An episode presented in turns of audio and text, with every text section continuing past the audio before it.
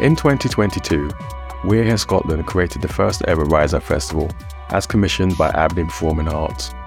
Hosted across multiple venues in Aberdeen, it was a weekend of performances, talks, workshops, and community spaces celebrating Black and people of colour creatives from the North East and across Scotland. As part of the festival, We're Here Scotland created and took part in a host of panels exploring different subjects. Those panels were recorded and in the lead up to this year's festival, we wanted to look back at those conversations and listen to them in a bit more detail and explore them one year on. How have things changed since those conversations? Have they even changed? And what do we still need to change? Welcome to Rise Up Reflections with me, Ica Headlam. So we're on to our second episode already, looking at more of our faces in decision making spaces. And I explored some of the themes that stem from this in the first episode with Brianna Pagado. In this episode, you'll hear from myself, cultural producer Tomiwa Folorunso, who is based between Scotland and Brussels, and independent consultant and campaigner Talat Yaqoob. Talat also co-founded the Women's 50-50 and Pass the Mic, which is a list of women of colour experts in Scotland. We join the conversation as Tomiwa has posed the question, what does your own face look like as a decision maker, and what does it mean to be in a decision-making space? For me, it's actually uh, it's about having the time and that space to kind of nurture and grow something that's really important to you. But it's also, I guess, coming back to having conversations with people in the community. It's that kind of financial element as well. Not being in charge of actually how you can financially grow like your organization. You're very much dependent of going to like other people for it, which is probably like predominantly like white male led kind of like institute like um, funding like um, institutions. How do i kind of like navigate that as well? But the importance is actually kind of this starting from like myself being like reliant on people within the community who look like me as well to kind of get like that kind of thing started and leading to me to kind of possibly be like um, a decision maker in, in a small way within my kind of small bubble of like that kind of community. But it's a lot of hard graft, time and work to kind of get there as well. But kind of cusping the kind of between the kind of two kind of space or two mindsets of, okay, I'm really passionate about what I do, but I kind of feel a bit like begrudging that I have to go and go to someone and say, oh, please help me in that kind of financial thing. Yeah, it's that like, please help me. And it's also then that kind of having to prove why you should help me. Yeah. That sometimes feels like it takes away some of your like autonomy in a mm. sense. Yeah, so the work that I do is about primarily women of colour's representation, both in politics and, and media.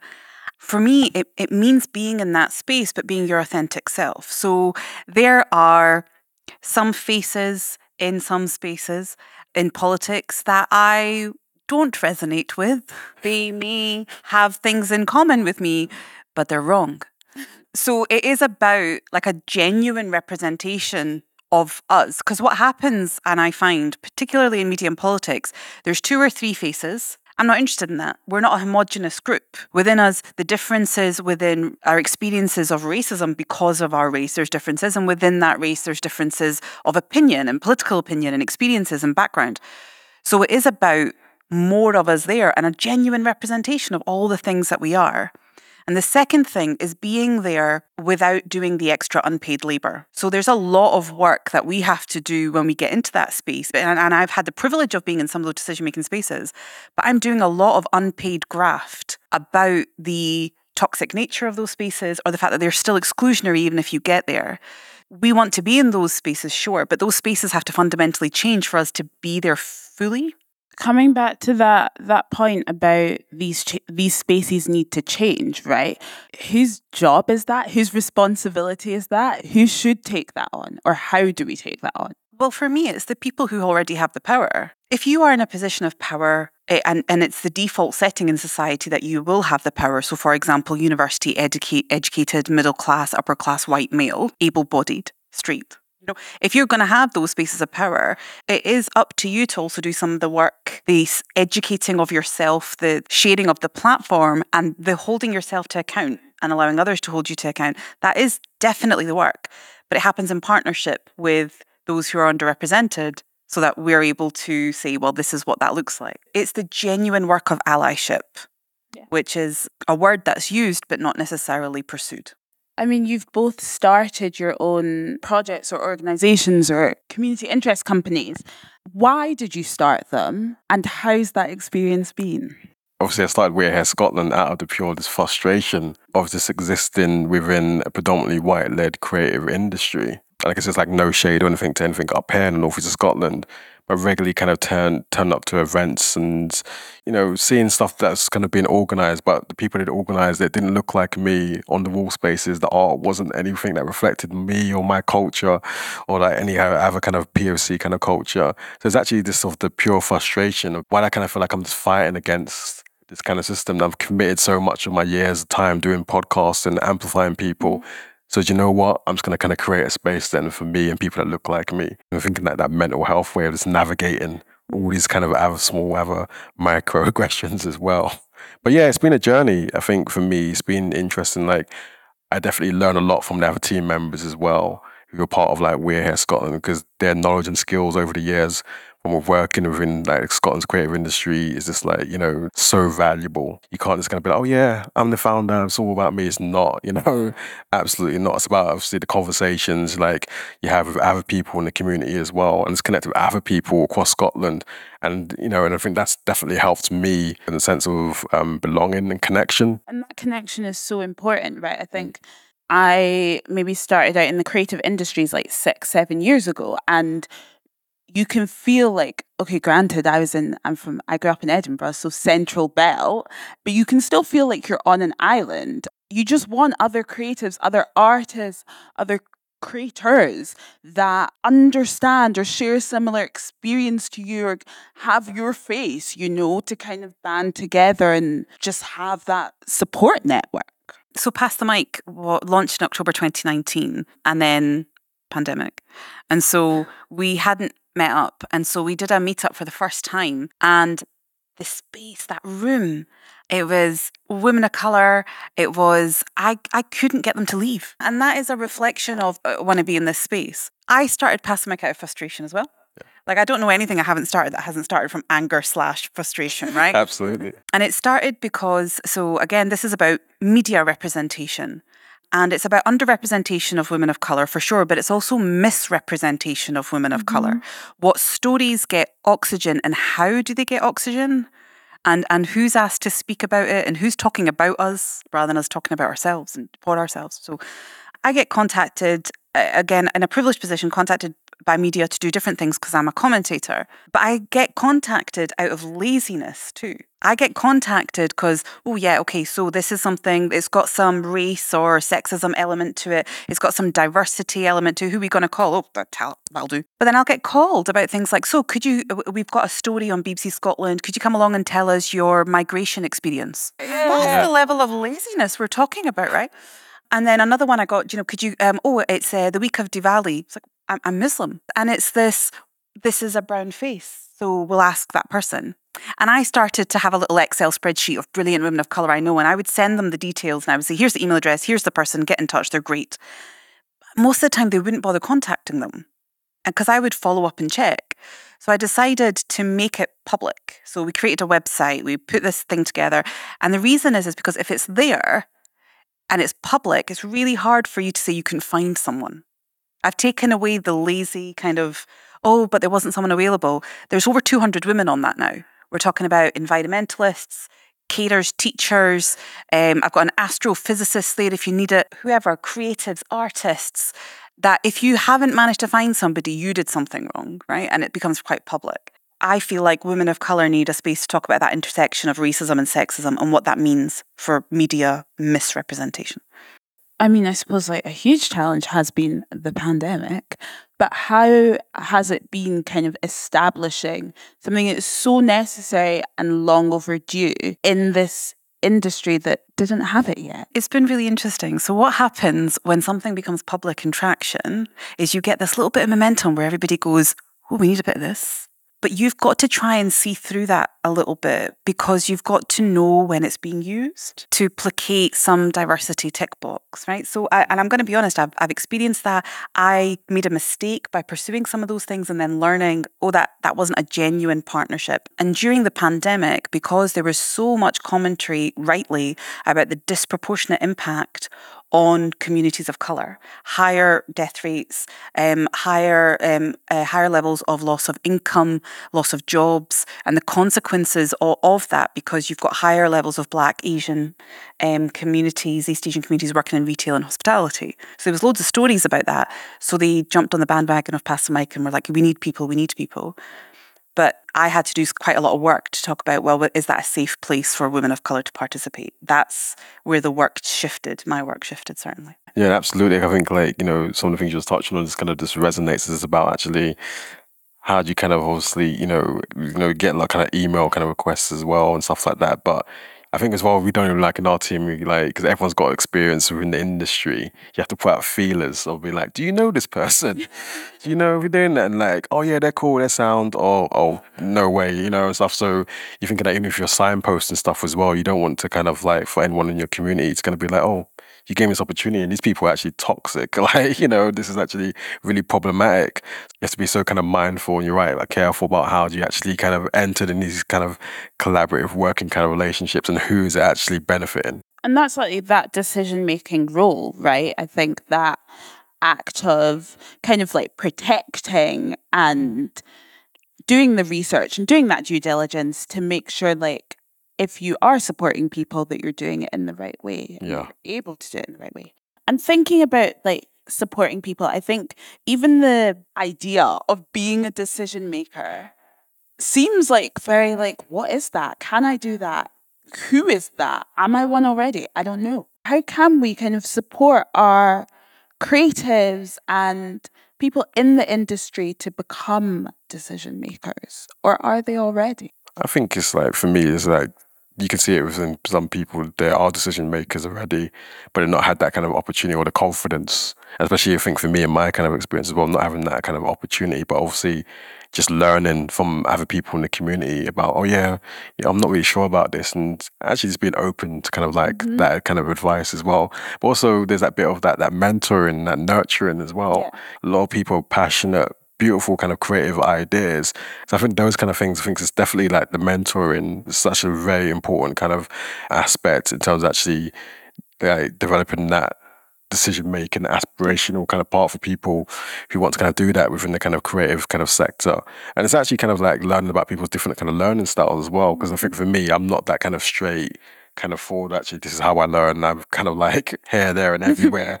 Yeah so I think it's actually kind of working to like somebody's kind of actually kind of pace and kind of understanding and kind of getting on their level. The learning style things is completely correct like I was nodding away there. Yeah. because it's also about what do we mean by decision makers right? Because the if the learning style is different then the decision making style should be different. I feel like in communities of color, you're or with women of color, they're less likely to say they're decision makers, even though they're clearly making decisions. They're less likely to want to call themselves experts, even though they are clearly experts in the arena. And it's because of what we've made experts. We've we've got this kind of societal view that it's something suited and booted and in charge of an organization with big boardroom meetings. And that's yeah. not how decisions are made or should be made. And whether it's, you know, the creative industries and the and like the funding pathways, right? Or it's pol- political and policy decisions, I think for more of us to be decision makers, we have to change how decisions are made and who buy. We've got to get more local, we've got to get closer to communities, and then suddenly we'll find that we've got more decision makers because the decisions have come closer to them. Mm-hmm. Mm-hmm. Part of the issue is also the traditional decision makers are like 1% of people that are there. So it's only ever going to be a few of us. So that learning styles thing completely relates to the decision making styles mm-hmm. thing. And so if we can have more people involved in decision making across the board, makes for better decisions and we'll see more of ourselves there. Yeah. You both kind of touched on it, but changing the language or changing the definition around the language because like that idea of decision making, you are just thinking of all these like white men in boardrooms, right? And actually you are both decision makers, but that might not be what people think of when they, what they imagine when they think of decision makers. And it's about showing that and kind of platforming that as well, that you can have like this control and this autonomy over yeah. spaces. 100%. Should we be becoming decision makers in white led industries, or should we be creating our own spaces? Felt that coming. Do you know, my entire life I've come back to an Audre Lorde quote, which is dismantling the master's house with the master's tools and how it can't it can't happen. And just read Audre Lorde. That's there's one thing you take away from here. And bell hooks and everybody else. Because I asked myself that, right? Mm-hmm. When you're close to a system that doesn't work for you, should you just move away from the system? But that system's in charge of so much. And if I'm not participating in that, am I preventing opportunities and change making, waiting for some revolution to happen where it'll finally change? If I'm honest, I think, and this is how I appease my own. Like this is this is yeah. a little bit of I'm not sure if this is true, or I'm just trying to make myself but feel this better. This is just what you tell yourself, right? This is 100 percent what I'm telling myself. Mm. Everyone, my weekly existential crisis is going. It's okay, but um, I think you need to keep a foot in both camps. So you've got to have a foot in the system, which is an accountability foot which is going right we're here but this isn't working and you haven't done this right and but that's exhausting but I think it needs to be there whilst it is making decisions about our lives, whether it's about our money, about our education, about whatever it might be. But then also keeping a foot in making your own spaces because those are nurturing spaces. And also because that's where the conversations that are happening here need to be translated into that space. Mm-hmm. And those spaces are usually more honest. I was going to kind of say that as well, like kind of having that on, on the fringes of that other side as well. But a lot of the emphasis for me is actually kind of creating as well for, for ourselves. It is that part of, right, I don't really want to work with you as a like whole, but I know I have to to some degree to kind of put everyone else on or give other people opportunities as well. So I, I, you know, it's that kind of really strange kind of dynamic. You're right. It's so important to kind of create that space for ourselves and just keep going on doing what we're doing and connecting with each other. But also, there are people within the other side of things who are genuinely actually want to help and as well. And I guess like they're kind of suffocated within a structure or system. And there's a big thing within that system as well. Um, we touched on as well is that class as well classes are very much like a, a, big thing within that kind of creative industries. Like I'm from a working class background, and I'm very rare to see other people with working class backgrounds thrive within the kind of creative industries. I think there's that kind of thing as well. So, but I think yeah, it's just that one of uh, you know with I agree is actually having a foot in both camps. But I'm kind of wary of keeping my foot too long in that other kind of side for two, you know, as well. You know, I think like the reason why like you know we started like we're here Scotland and kind of with the passion and energy behind it I want to kind of remain and stay true to that as well. And I feel like if I go too much over on that kind of kind of side then it just turns into it gets lost in the sauce or something you know like. Absolutely. And I think it's like the sad and slightly frustrating thing that you actually for a lot of us depending on what we do and how our creative careers even even if they're not just creative how our careers are you do need to keep a foot in that camp because that's probably the camp that pays you, right? Yeah. Like you, so you need to to be able to sustain what is happening here. Yeah. You need that, and that is there's a huge problem that we have, like in Scotland and in the UK, about how do we properly like pay and support creatives, and so they're not doing that unpaid labor. Yeah, I mean, you know the foot in the door of almost every industry, but particularly in the creative industries, particularly media, is unpaid internships still or who you know, or the friend of somebody who's a friend. And that is only accessible to people who ha- also had university educated upper class parents who have the networks and the connections. Uh, that's exactly it. Like, Pass the Mic has got no money behind it. It managed to get a little bit of funding once, and I bled that dry for as long as I could, right? But have to, have to, right? Every single penny. It's like, okay, I can do something with this. I can do, you know. But yeah, it's where the pay is that keeps the other bit going. But that is a lack of recognition for how important that other bit is, and how if you were to invest in that, it would change the face of the system. Mm-hmm. But then you've got the issue of does the system really want to change? So is it going to invest mm-hmm. in it, right? It's exhausting. And I think pay, fair pay, fair contracts, access to investment could transform how we do things. But I think we're too far away from a lot of lip service, but yeah, not much else. I think something yeah, you just touched on there about how like the system kind of almost kind of like reacts to kind of like seeing this kind of change in the horizon, but saying like, oh, like how do how are we gonna handle this or deal with this? In my kind of mind, for any, for any kind of real fair and equal kind of change, like an equal footing for organizations like ourselves, what we're doing to be existing within the kind of creative industries. I think there's that kind of like probably internal fear from this kind of white led whole structure or system. What will change if you know, like I think it would be amazing. like you know, like you see so much kind of different things kind of happening, but I think like we're kind of put on that kind of bit of like, okay, you're cool. Here's a few pennies. I hope that keeps you happy. Or we've set up a diversity committee. Yeah. Do you want to be a part of it? We've set up a diversity committee, so we don't need to invest in this. Yeah. We see that change is slowly being expected of us. So we're going to do something that doesn't ask too much of us. She's a diversity Yeah. committee, right? But it is an issue of a feed of change and a feed of power being redistributed. That's what's happening. I think the thing right? as well. It's like that fear of that that loss. I think of like, what am I going to lose then? But I kind of feel like, yeah, like what is there to lose? You know, like I think I see it as like opportunity. When you actually kind of make things fair and equal, there's actually more opportunity. There's more things that could be created and happening, like in Scotland. Absolutely, and I think if you to to think of the Scottish like cultural and arts um, sector and industry, there is this unnecessary and ridiculous fear about. Oh well, if we give these people money, then what does this mean for Scottish culture? And what and we're losing Scottish culture and but and really what they need to ask themselves what is Scottish culture and what Scottish culture you know can be and actually that these are all part of it and they mm. have every reason to be here Yes. we're still in a kind of either or space, but we know there's enough money for all of this to be part of it. And you're right, it's that redefining of what Scottish culture is. And there's also, I mean, I don't, I am, I'm not from the arts and culture, uh, like creative sector. I'd love to be, but there's another side of it being hyper commercialized. So it has to be something that is like almost mass interest because then it generates money. And too much of what we do is still considered niche as opposed to actually being the direction in which things are going and the direction which I think a lot of people, regardless of their race, are interested.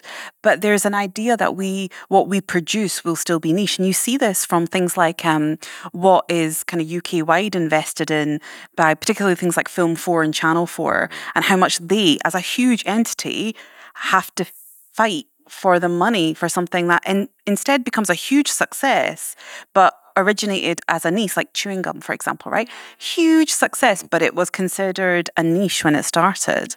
And what we're seeing are those spaces actually being closed down rather than being opened up Yeah. with its privatization. Yeah, hundred percent. I think it's that bit of that fear of actually taking a risk as well, and actually being like, like you know, you mentioned actually like somebody like, oh, this is a bit too niche. I don't understand it. And of course, like you know, if you don't understand, you're not from the culture, but you can understand it if you actually engage with you know, you know these like you know individuals or like or these other kind of platforms as well. So I think it's just like that's the kind of big kind of like change that needs to kind of happen. Actually, people having having those open and honest conversations.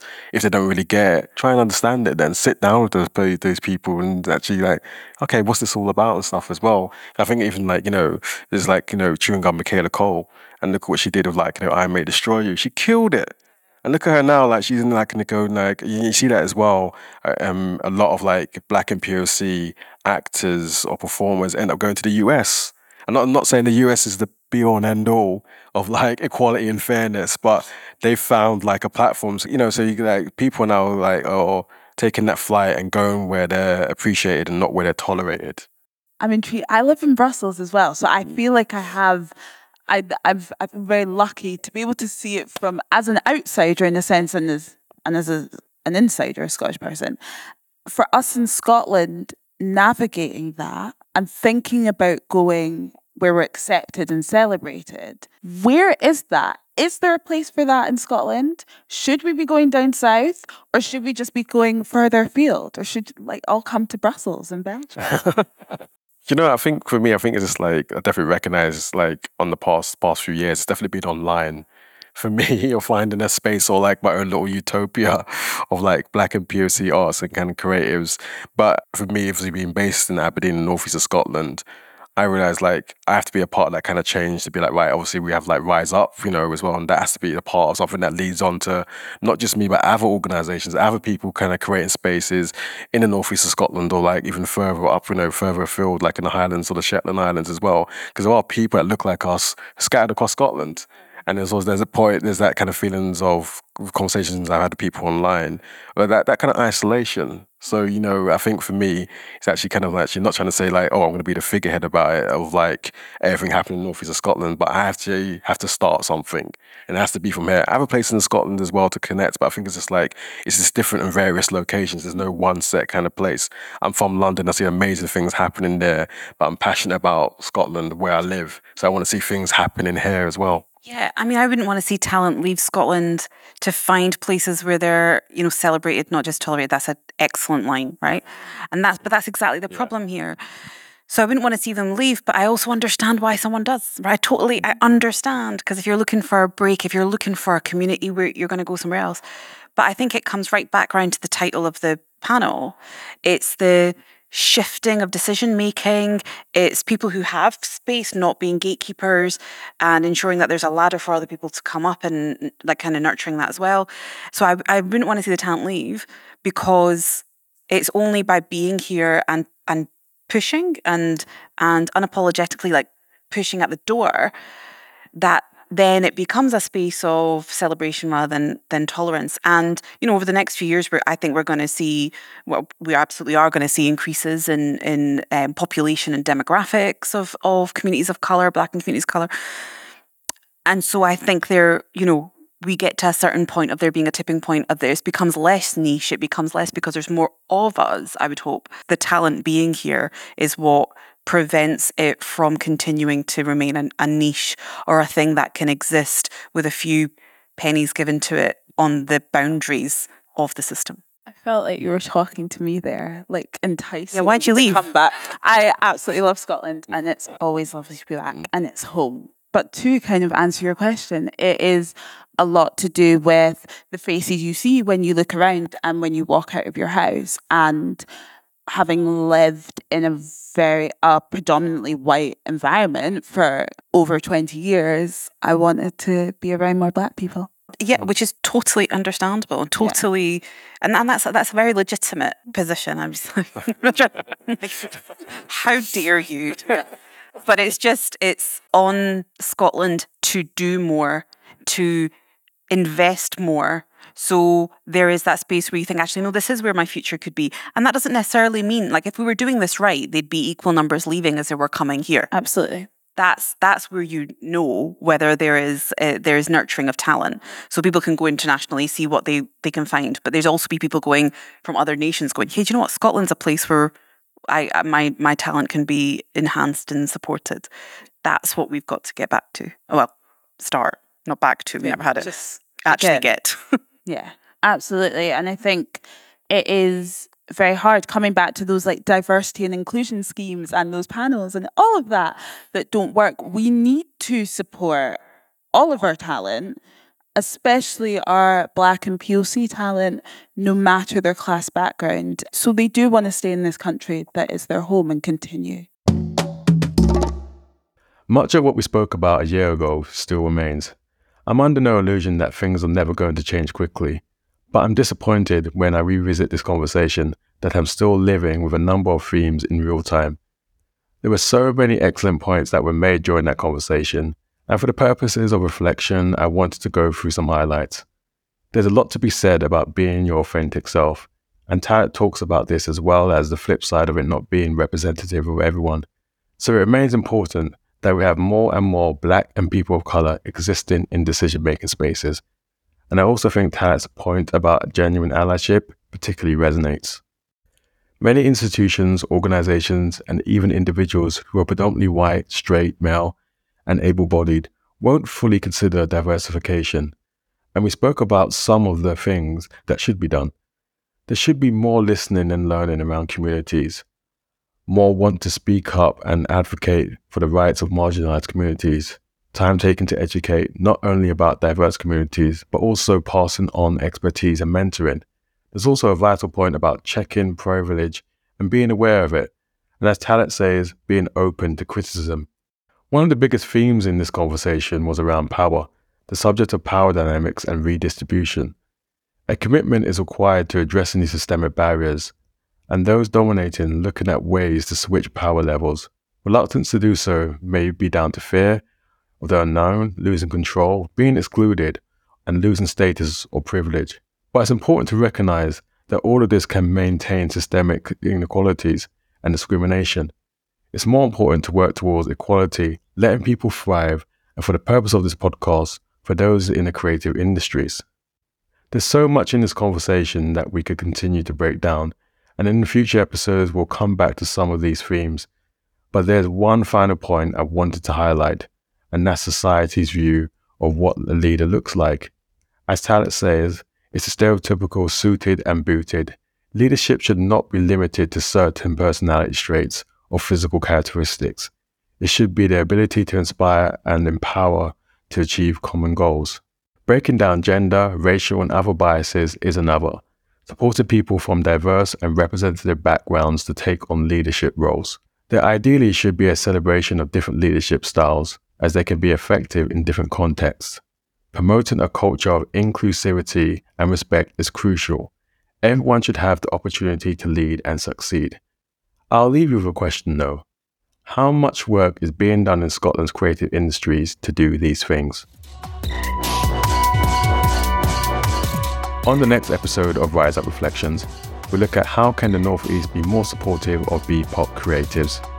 This podcast from We're Here Scotland was presented by me, Ica Headlam, produced, recorded, and edited by Helena Rafai, and is in partnership with and made possible thanks to Aberdeen Performing Arts.